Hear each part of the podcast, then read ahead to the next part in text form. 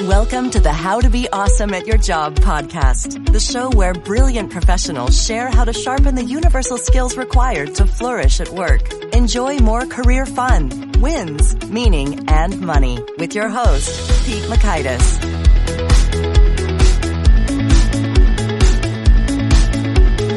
Hello, and thanks so much for joining us here for episode 129 with Ben Bratt. Ben knows a whole lot about what makes teams great, and he shares with us one, the 16 variables of a great team, two, why 80% of the teams you're on are not effective and what to do about it, and three, an approach to creating an open discussion of the key strengths and weaknesses of your team. So if you'd like to check out the show notes or the transcript or the links to items mentioned here, you'll find that over at awesomeatyourjob.com slash ep129. And I recommend hanging out at awesomeatyourjob.com for a moment. Check out some of the cool stuff from the 10 Days to Winning at Work email course to the Gold Nugget email summaries from each of our guests, the summary wisdom from them in a quick email. So here's a quick story about Ben. Bennett Bratt's passion is engaging teams and transforming people related systems. In his current role as the principal and founder of the Team Effectiveness Project, Ben's quest is to unlock the true power of teams, leaders, and communities. His team elements approach helps teams demystify their team experience and take positive ownership for the current situation and path forward in a truly inclusive way. Over 20 years, Ben gained global experience and broad leadership expertise at T-Mobile, Sun Microsystems, Ford Motor Company, and Silicon Valley startup company Model E. He earned graduate degrees in political science from Tulane University and in counseling from Michigan State University. Here's Ben. Ben, thanks so much for joining us here on the How to Be Awesome at Your Job podcast. Pete, wonderful to be with you. Oh, well, I'm so excited to dig into your wisdom here. But first, I'd like to have a blast from the past if we could. Could you tell us what does a cryptologic technician in the Navy do? Is it as cool as the imitation game movie? wow, that was 30 some years ago. And, and I think when I, I, recall leaving, I signed a 50 year non disclosure. Oops, okay, so, sorry. But you know, the work is fascinating and it, uh, yeah, probably had a great start there at the end of World War II. Largely, I think the world of cryptology is in two different pieces. One is perhaps listening in or eavesdropping on other navies or perhaps governments and decrypting what it is they're talking about. The other side would be absolutely protecting the U.S. Navy's information and communications through great cryptology and coding of communications. I handled more of that second piece. So I lived in Hawaii for a couple of years and Japan for a couple of years and was on a ship for a while, making sure that America Navy communications secrets were kept through cryptology. Oh, that's great. Well, I will not pressure you to violate any agreements or disclose anything. sure. But I'm imagining that's probably interesting work in terms of, you know, discovery or breakthrough. And I imagine it being drudgery on most days, but occasionally thrilling. Is that accurate or what was your experience? Exactly. It was days of sheer boredom punctuated by moments of sheer terror. That's oh. how we would describe it. Oh. Not much upside, I guess. no, actually, it was a great job. I wouldn't have chosen any other job in the Navy. It was fantastic. Well, it seems more recently you've also cracked the code on sort of teamwork, teaming, and that stuff. So tell us, why did you come to believe that teams are so critical? And what's the story of your fascination there and the start of Team Elements? Yeah. In the late 90s, I was at Ford working with large product development teams, very cross functional, maybe 300, 400 people, often from people around the world speaking different languages, trying to design a car. And if you can imagine, it was awfully complex and competing interests, but also a real desire to get something done. And so helping teams become effective, be it we're increasing trust or better communication, helping them make decisions, I found it to be a very applied, very high leverage way of helping to improve business results. And over the years, in about 2006, developed my own methodology for how to help teams. And so for the last 10 or 11 years, I've been focused heavily on teams. But I think when I look nowadays at teams and I look at folks who are either just starting their careers or early in their careers, we look at organizations and I take a company like Google that did quite a bit of research over two years to find out what made their most effective teams effective. And of course, what everybody was thinking was you just put the brightest and most brilliant individual contributors on a team. But their research never found that. It found that the variables that were most predictive of great teams producing great results were things like the ability to establish norms of great listening and empathy, or for leaders being able to create psychological safety. And when you look at studies out recently from Josh Bersin, Bersin by Deloitte, Josh and his team are saying that when you look at 2016, 2017, all the way up to 2020, the number one trend that keep executives up at night isn't so much leadership or culture or workforce analytics or engagement. It's now how they structure their organizations to work in teams. Teams of teams, quickly forming teams, teams that have to partner with vendors, partner across the functions, even partner with people who used to be their competitors.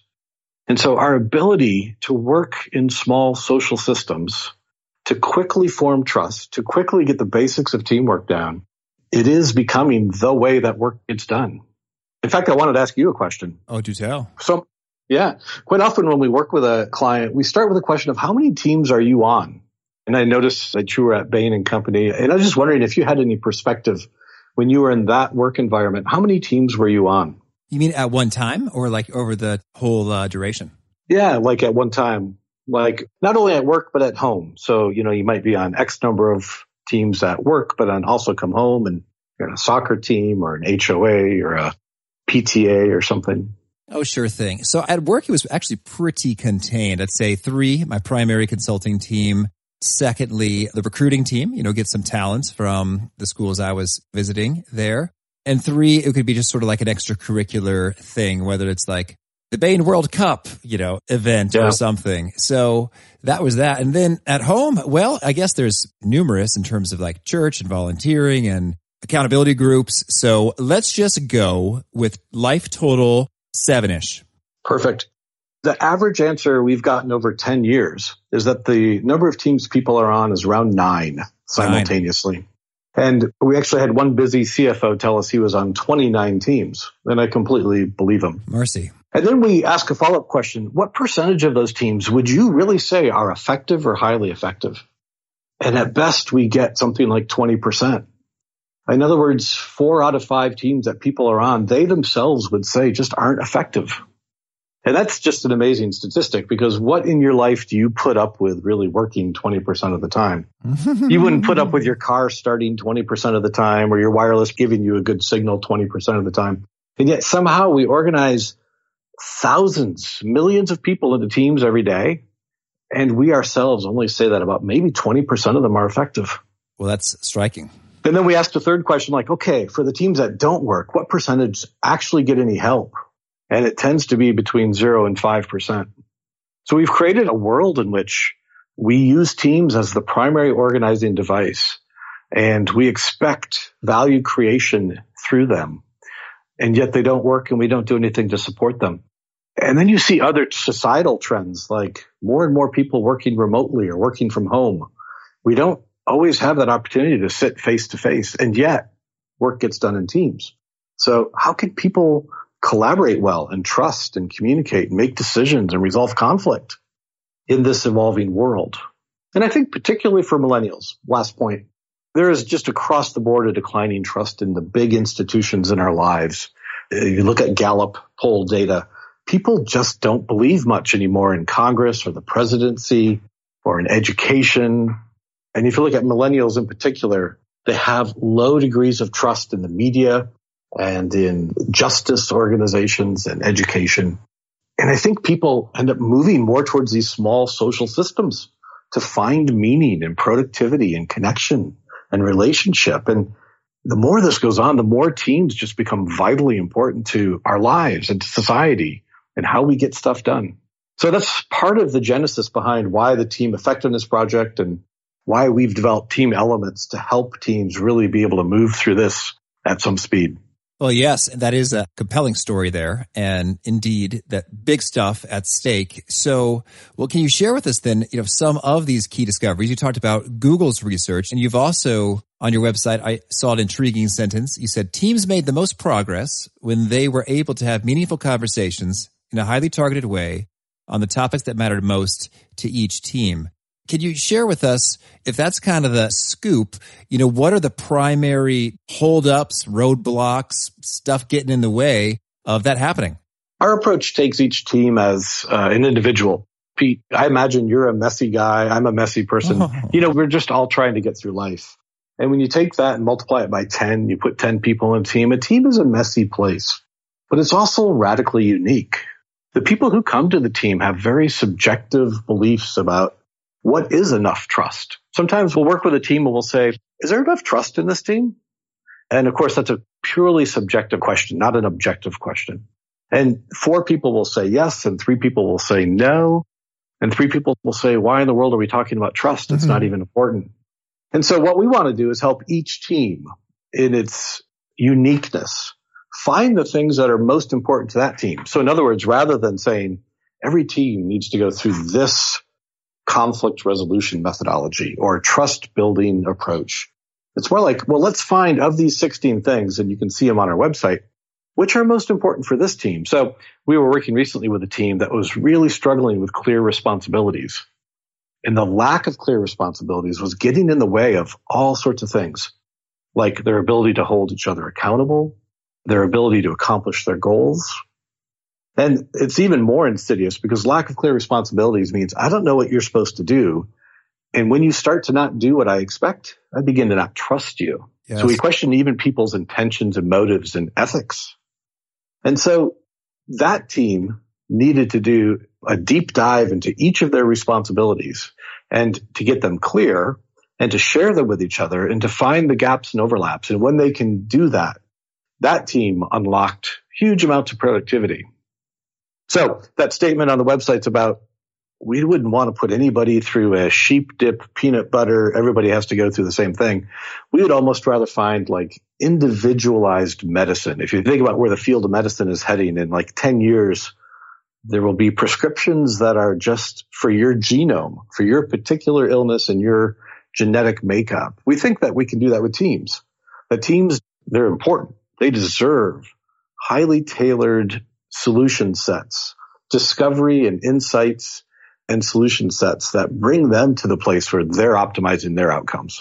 I hear that, and that absolutely makes good sense that you want to get the customized, targeted, perfect medicine that just really hits the spot for what is ailing a team and diagnosing that sharply and giving that to them. Nonetheless, Ben, I'm going to put you on the spot if I may, just thinking a little bit about the 80-20 rule here. From your experience, you know, what are some of the perhaps most common sort of trouble spots that you sort of see again and again and some of the most helpful interventions that get the job done for them? Great question. What we're beginning to see is that some things vary by types of team and our hunch is that things also vary by things like demographics, like the gender diversity on the team or the generational diversity on the team. And so we're discovering those yet. What we've seen recently is a lot of teams that are struggling with those clear responsibilities.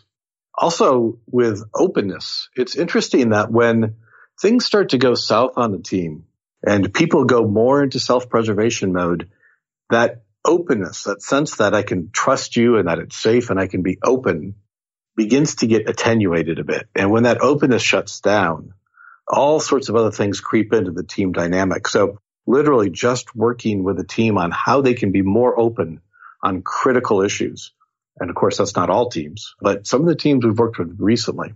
So that can be as simple as running something called like a fishbowl dialogue session where if we have 12 people on the team, we might put four on an inner circle and eight around an outer circle. And the people in the four in the middle talk about one of the critical business issues on the team. And the eight around the outside must listen and listen closely to what's going on. And everybody gets their chance on the inside. And it really provides this little crucible for the conversation to take place where people know they'll be heard. People know they can be open. It's a facilitated dialogue and it renews a sense of openness. Like we're not going to be held hostage anymore by undiscussables. We can move this forward. So there's lots of great tools from lots of people that can help with these 16 different elements. We tend to pull just the right set for a client based on what's going on for them. Understood. That makes great sense. But when I think about the openness piece, part of me visualizes a team that there's a history of sort of reprisals or judgment or looks of contempt and dismissiveness. I'd imagine when you see openness is at a low in a team, it's because there's been some historical precedent that has sent that message explicitly or implicitly. Your perspective on this matter is not really valuable here. So I guess I'm wondering within the suite of tools, if that's kind of the history at work, that seems like a thorny one, a sticky one. How would you go there? Yeah. And a lot of these 16 are connected also. Right. It's a systems thinking view of the world. And so in that case, I might go over to norms for a moment. So behavioral norms that we have rules of the road that give us guidelines for how we can act and what's acceptable and what's not. Very pragmatic behavioral norms. And I think for some teams, they can find themselves in a set of norms that they actually don't like. That, hey, our norm is that it's okay we roll our eyes at each other. Okay. And I think if we could, you know, let's list the 10 norms in this team that set the rules for how we behave with each other. And then let's put them in two buckets. The ones that are really effective at helping us drive this team forward and the ones that are slowing us down or getting in our way. And sometimes if we can take a slightly removed viewpoint from an issue in a team rather than diving into the deepest heart of the issue. We can look at it in terms of data. We can look at it in terms of just analytically what's going on with these norms. It creates a little bit of a safer zone. And so we can also talk about the team's vision. Like, where do you want this team to be? And hey, you know, somebody might want a team that we don't roll our eyes at each other. Great. Let's talk about that. And so there's a lot of different ways we can get into just the core conversations. Oh, understood. Well, so now thinking about getting the precision there with the 16 elements and what is most needed, how do you figure that out in the first place? Yeah, we have a uh, methodology we've developed and used for the last 10 years. And so what we do is we ask each participant to look at these 16 elements and we say, what are the six most important for you that help this team move forward? And of these six, are they strengths or weaknesses? So if we were on a team you might say, wow, a core strength for us is decision making. This team knows how to make decisions together. But a real weakness might be shared vision. And you get to make six votes like that. I also get to make six and everybody in the team gets to make six. And by forcing this level of importance first, what we're going to do is find the data that the preponderance of us believe are the most important levers for productivity in the team that used to be a very manual process. We'd put up a poster on the wall and give everybody voting dots. And it's actually a lot of fun to watch your teammates put like a vote for weakness on trust or put a vote for strength on goal achievement. We've recently developed an app. And so it's all a very easy to use, secure, confidential approach where people get a link on their phone or on their computer it takes about five minutes. They make their vote. The data goes right into a database and pops up into a, an anonymous confidential slide that shows them exactly what everybody in this team believes to be the strengths and weaknesses. And then we use that to get to a conversation around, all right, this insight shows us that if we just picked one or maybe two of these things, we'd get better business results. You know, I love that so much. It is so simple and practical and on the money. Yes. It, and it becomes great because no one has to take it personally. You know, it's like if there's 16 of them and if there's six votes, is it three positive, three negative? Is that how that works?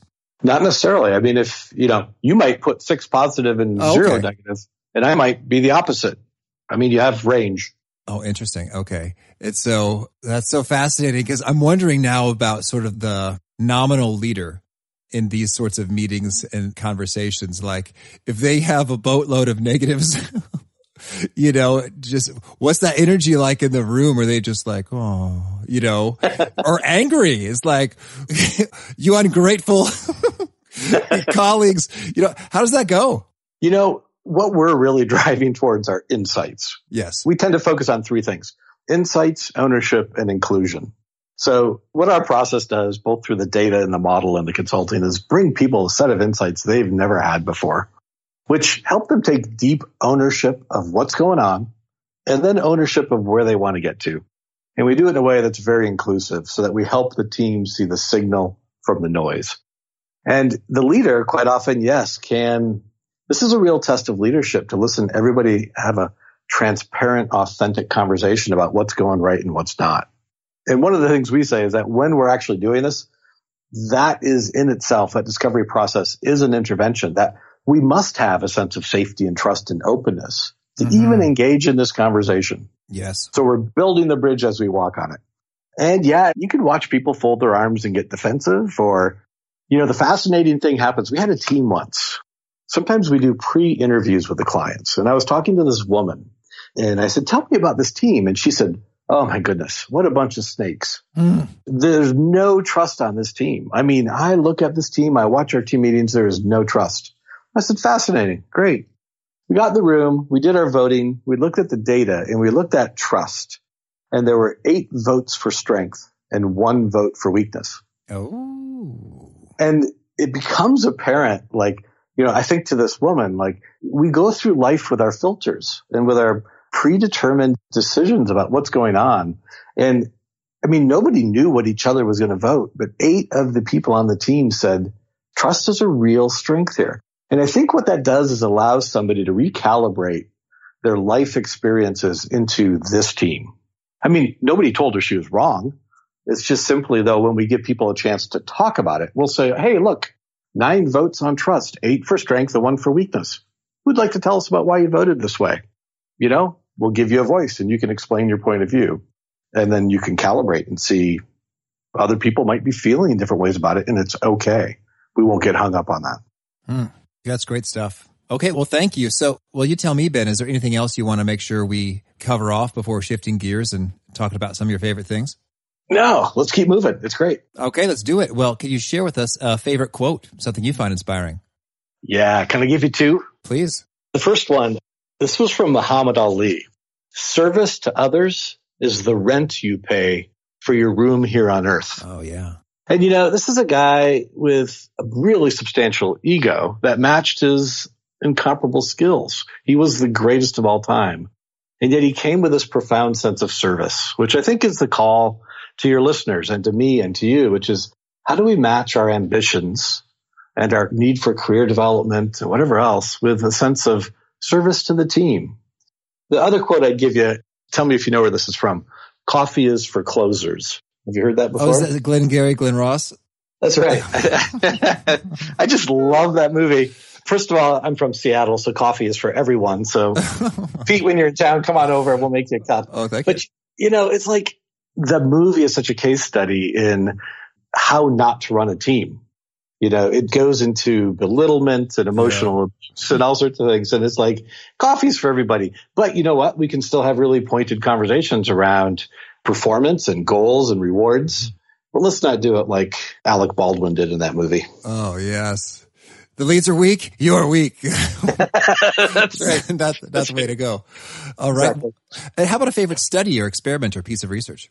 Yeah, it's going to sound nerdy, but I'm a fan of all types of science, but in particular astrophysics and this thing in our lives right now about not really understanding the universe in terms of dark matter and dark energy. And I love this thing about dark matter, which is apparently like 32% of the universe. And we don't have a clue what it is and we can't see it. And all we can really kind of do is see the effects of it, how galaxies are formed and how they form strings of galaxies in the universe. And sometimes I see this as like teams are the dark matter of organizations. We just don't see them very well. It's hard to see your team, but we see the effects of them and I think there's a, this is false equivalence. I'm not trying to equate the science of teams with astrophysics and dark matter, but it almost feels like we're on parallel journeys a little bit. We're trying to figure out what is this stuff and what's the role of it in our lives and how do we unlock it? And I find that fascinating. And so I love these studies that continue to come out about dark matter and what it might be. And I think in my lifetime, I'd love to see us figure that out and teams too. Mm-hmm. And how about a favorite book I love a book called Cloud Atlas. It's by David Mitchell, came out in 2004. It's a beautiful series of six stories that kind of trip over each other throughout time and weaves threads in between them. It's a very systems, but also dystopian view of the world and how our journeys are connected for better or for worse. Okay. Thank you. And how about a favorite tool, a product or service or app or software, just something that helps you be awesome at your job? I'm a big fan of Apple. I have Apple things around. I'll tell you though, you know, this team elements thing we were talking about. Mm-hmm. I hope my kids aren't listening. I sometimes use it with the family here. It's like, you know, when you're talking with your children or your friends and you find out that people aren't really taking the opportunity to be fully open about something, you can use the model, you can use the app and you can actually go back and say, I wonder why.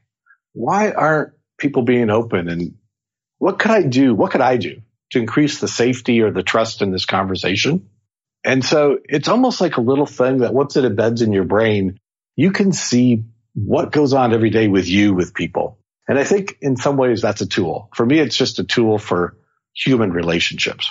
Oh, that's great. And to follow up, you said you can use the tool. Are you suggesting that any of us can just use this app without paying your consulting firm large sums? no, no, but I, yeah, here's what you can do. You can go to the website All and right. you can look at those 16 things. I mean, cool. it's not rocket science and it's not a mystery. And you can print it out and stick it in your notebook or get a screen cap grab of it and, you know, put it somewhere and just say, I wonder what's going on in this team. But no, if you want to use the app, we can talk later. That's fine. okay, that's good. Well, thank you, Ben. That's generous. It sounds like you have offered your permission for us to print and manually benefit from your hard won wisdom. And, yes. But we should also hire you, is what I'm hearing. That'd be great. okay, that's very fair. Thank you. And how about a favorite habit, a personal practice of yours that helps you be more awesome at your job? You know what? It's a habit I think I picked up when I was at T-Mobile, when I was an executive there. I started asking at the end of every conversation, I would have somebody, quite often a one-on-one conversation. I'd ask the question, what can I do to help you? Mm-hmm. And I think one, it's a little bit disarming, but two, it actually gave me opportunities to help people. And I think what it does is establishes human connections between us. And quite often somebody would say, Oh, no, you can't help me, but here's what I'm struggling with. And I would just listen to them and then maybe help them reframe what was going on or crystallize that into an action they could take. And I just wonder sometimes what the world would be like if we just all ended conversations with, Hey, what can I do to help you? And I think it just kind of keeps me moving forward and helps other people keep moving forward. Oh, great. Thank you. And how about, is there a particular articulation of your message that really seems to resonate and get people, you know, taking notes or retweeting and connecting with folks deeply? We quite often use an acronym. The acronym is SNOW, S-N-O-W. And we think our first order of business is, I said this before with that dark matter, it's to help people actually see their teams. If you can, here we go, see, name, own, and work. So if I can help you actually see your team, your team of eight people or 10 people, what's going on in 16 different elements and help you name the real core strengths, but also help you name the things that are holding you back.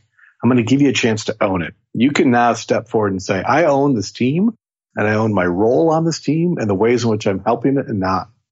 And if we can get there, there's nothing we can't do. We can work on this. And so snow, if you can see it and you can name it, you can own it, you can work on it. Oh, thank you. And what would you say is the best way to contact you or if folks want to learn more about what you're up to, where would you point them? Yeah, I think the website, teamelements.com. Reach me directly at ben at teamelements.com and on Twitter at benbrat1 and on LinkedIn and on Facebook. So lots of points of entry. Happy to chat with everybody. Oh, thank you. And do you have a final parting challenge or call to action for those seeking to be more awesome at their jobs? I would say, you know, I think that the future, particularly for your listeners in their careers and in their lives, is finding out the way to be the great team leader. I think the leaders of the future are the people who will be able to gather people together. And I also think what's available for a lot of us is to be great team members. And so putting all that hierarchy away what can I do in this moment to help the team be great? And if you do that, I think you'll enjoy your life. You'll enjoy your job. You'll be a part of effective small social ecosystems and it makes the journey a heck of a lot better. Just own your piece no matter what your role might be. Mm, that's great. Thank you. Well, Ben, this has been a very fun conversation. I'm excited to think through these 16 elements myself and work through it a bit. So this has been a total pleasure. And tell me, what can I do to help you? no, I was going to ask you. oh, you know what? When you're in Seattle or I'm in Illinois, we'll get together and have a cup of coffee. How about that? Coffee is for closers, man. Perfect. Well, thank you. Looking forward to that. And until then. Great. Thanks, Pete. I think that's so great to really just check in and see if we had to vote, what shows up as areas of strength and areas of weakness, and what can we do about it? And just honestly noticing that no team is perfect. And we're going to take some time to get to the bottom of what can give us a big bang for our buck is so cool. And generous of Ben to share. We can go right onto the website, identify those 16 things and take a quick look yourself, but hire him if you can. Cause I know we appreciate that sort of thing. So if you want to check out again the show notes or the transcripts or the links to items mentioned, that's over at awesomeatyourjob.com slash ep129. And I recommend please push the subscribe button if you haven't already. You'll hear from our next guest, Mark Babbitt. He'll get you thinking a little bit. Should you get an intern? You're worth it. And is that worth it in terms of the time and the money and the quote unquote babysitting? He's got some cool perspective. So I hope to catch you then and peace. Thanks for joining us for today's episode. To get the most out of this conversation, visit awesomeatyourjob.com to find today's show notes, transcript, and infographic summary cheat sheet. For more entertaining professional skill sharpening, be sure to subscribe to catch the next episode of How to Be Awesome at Your Job.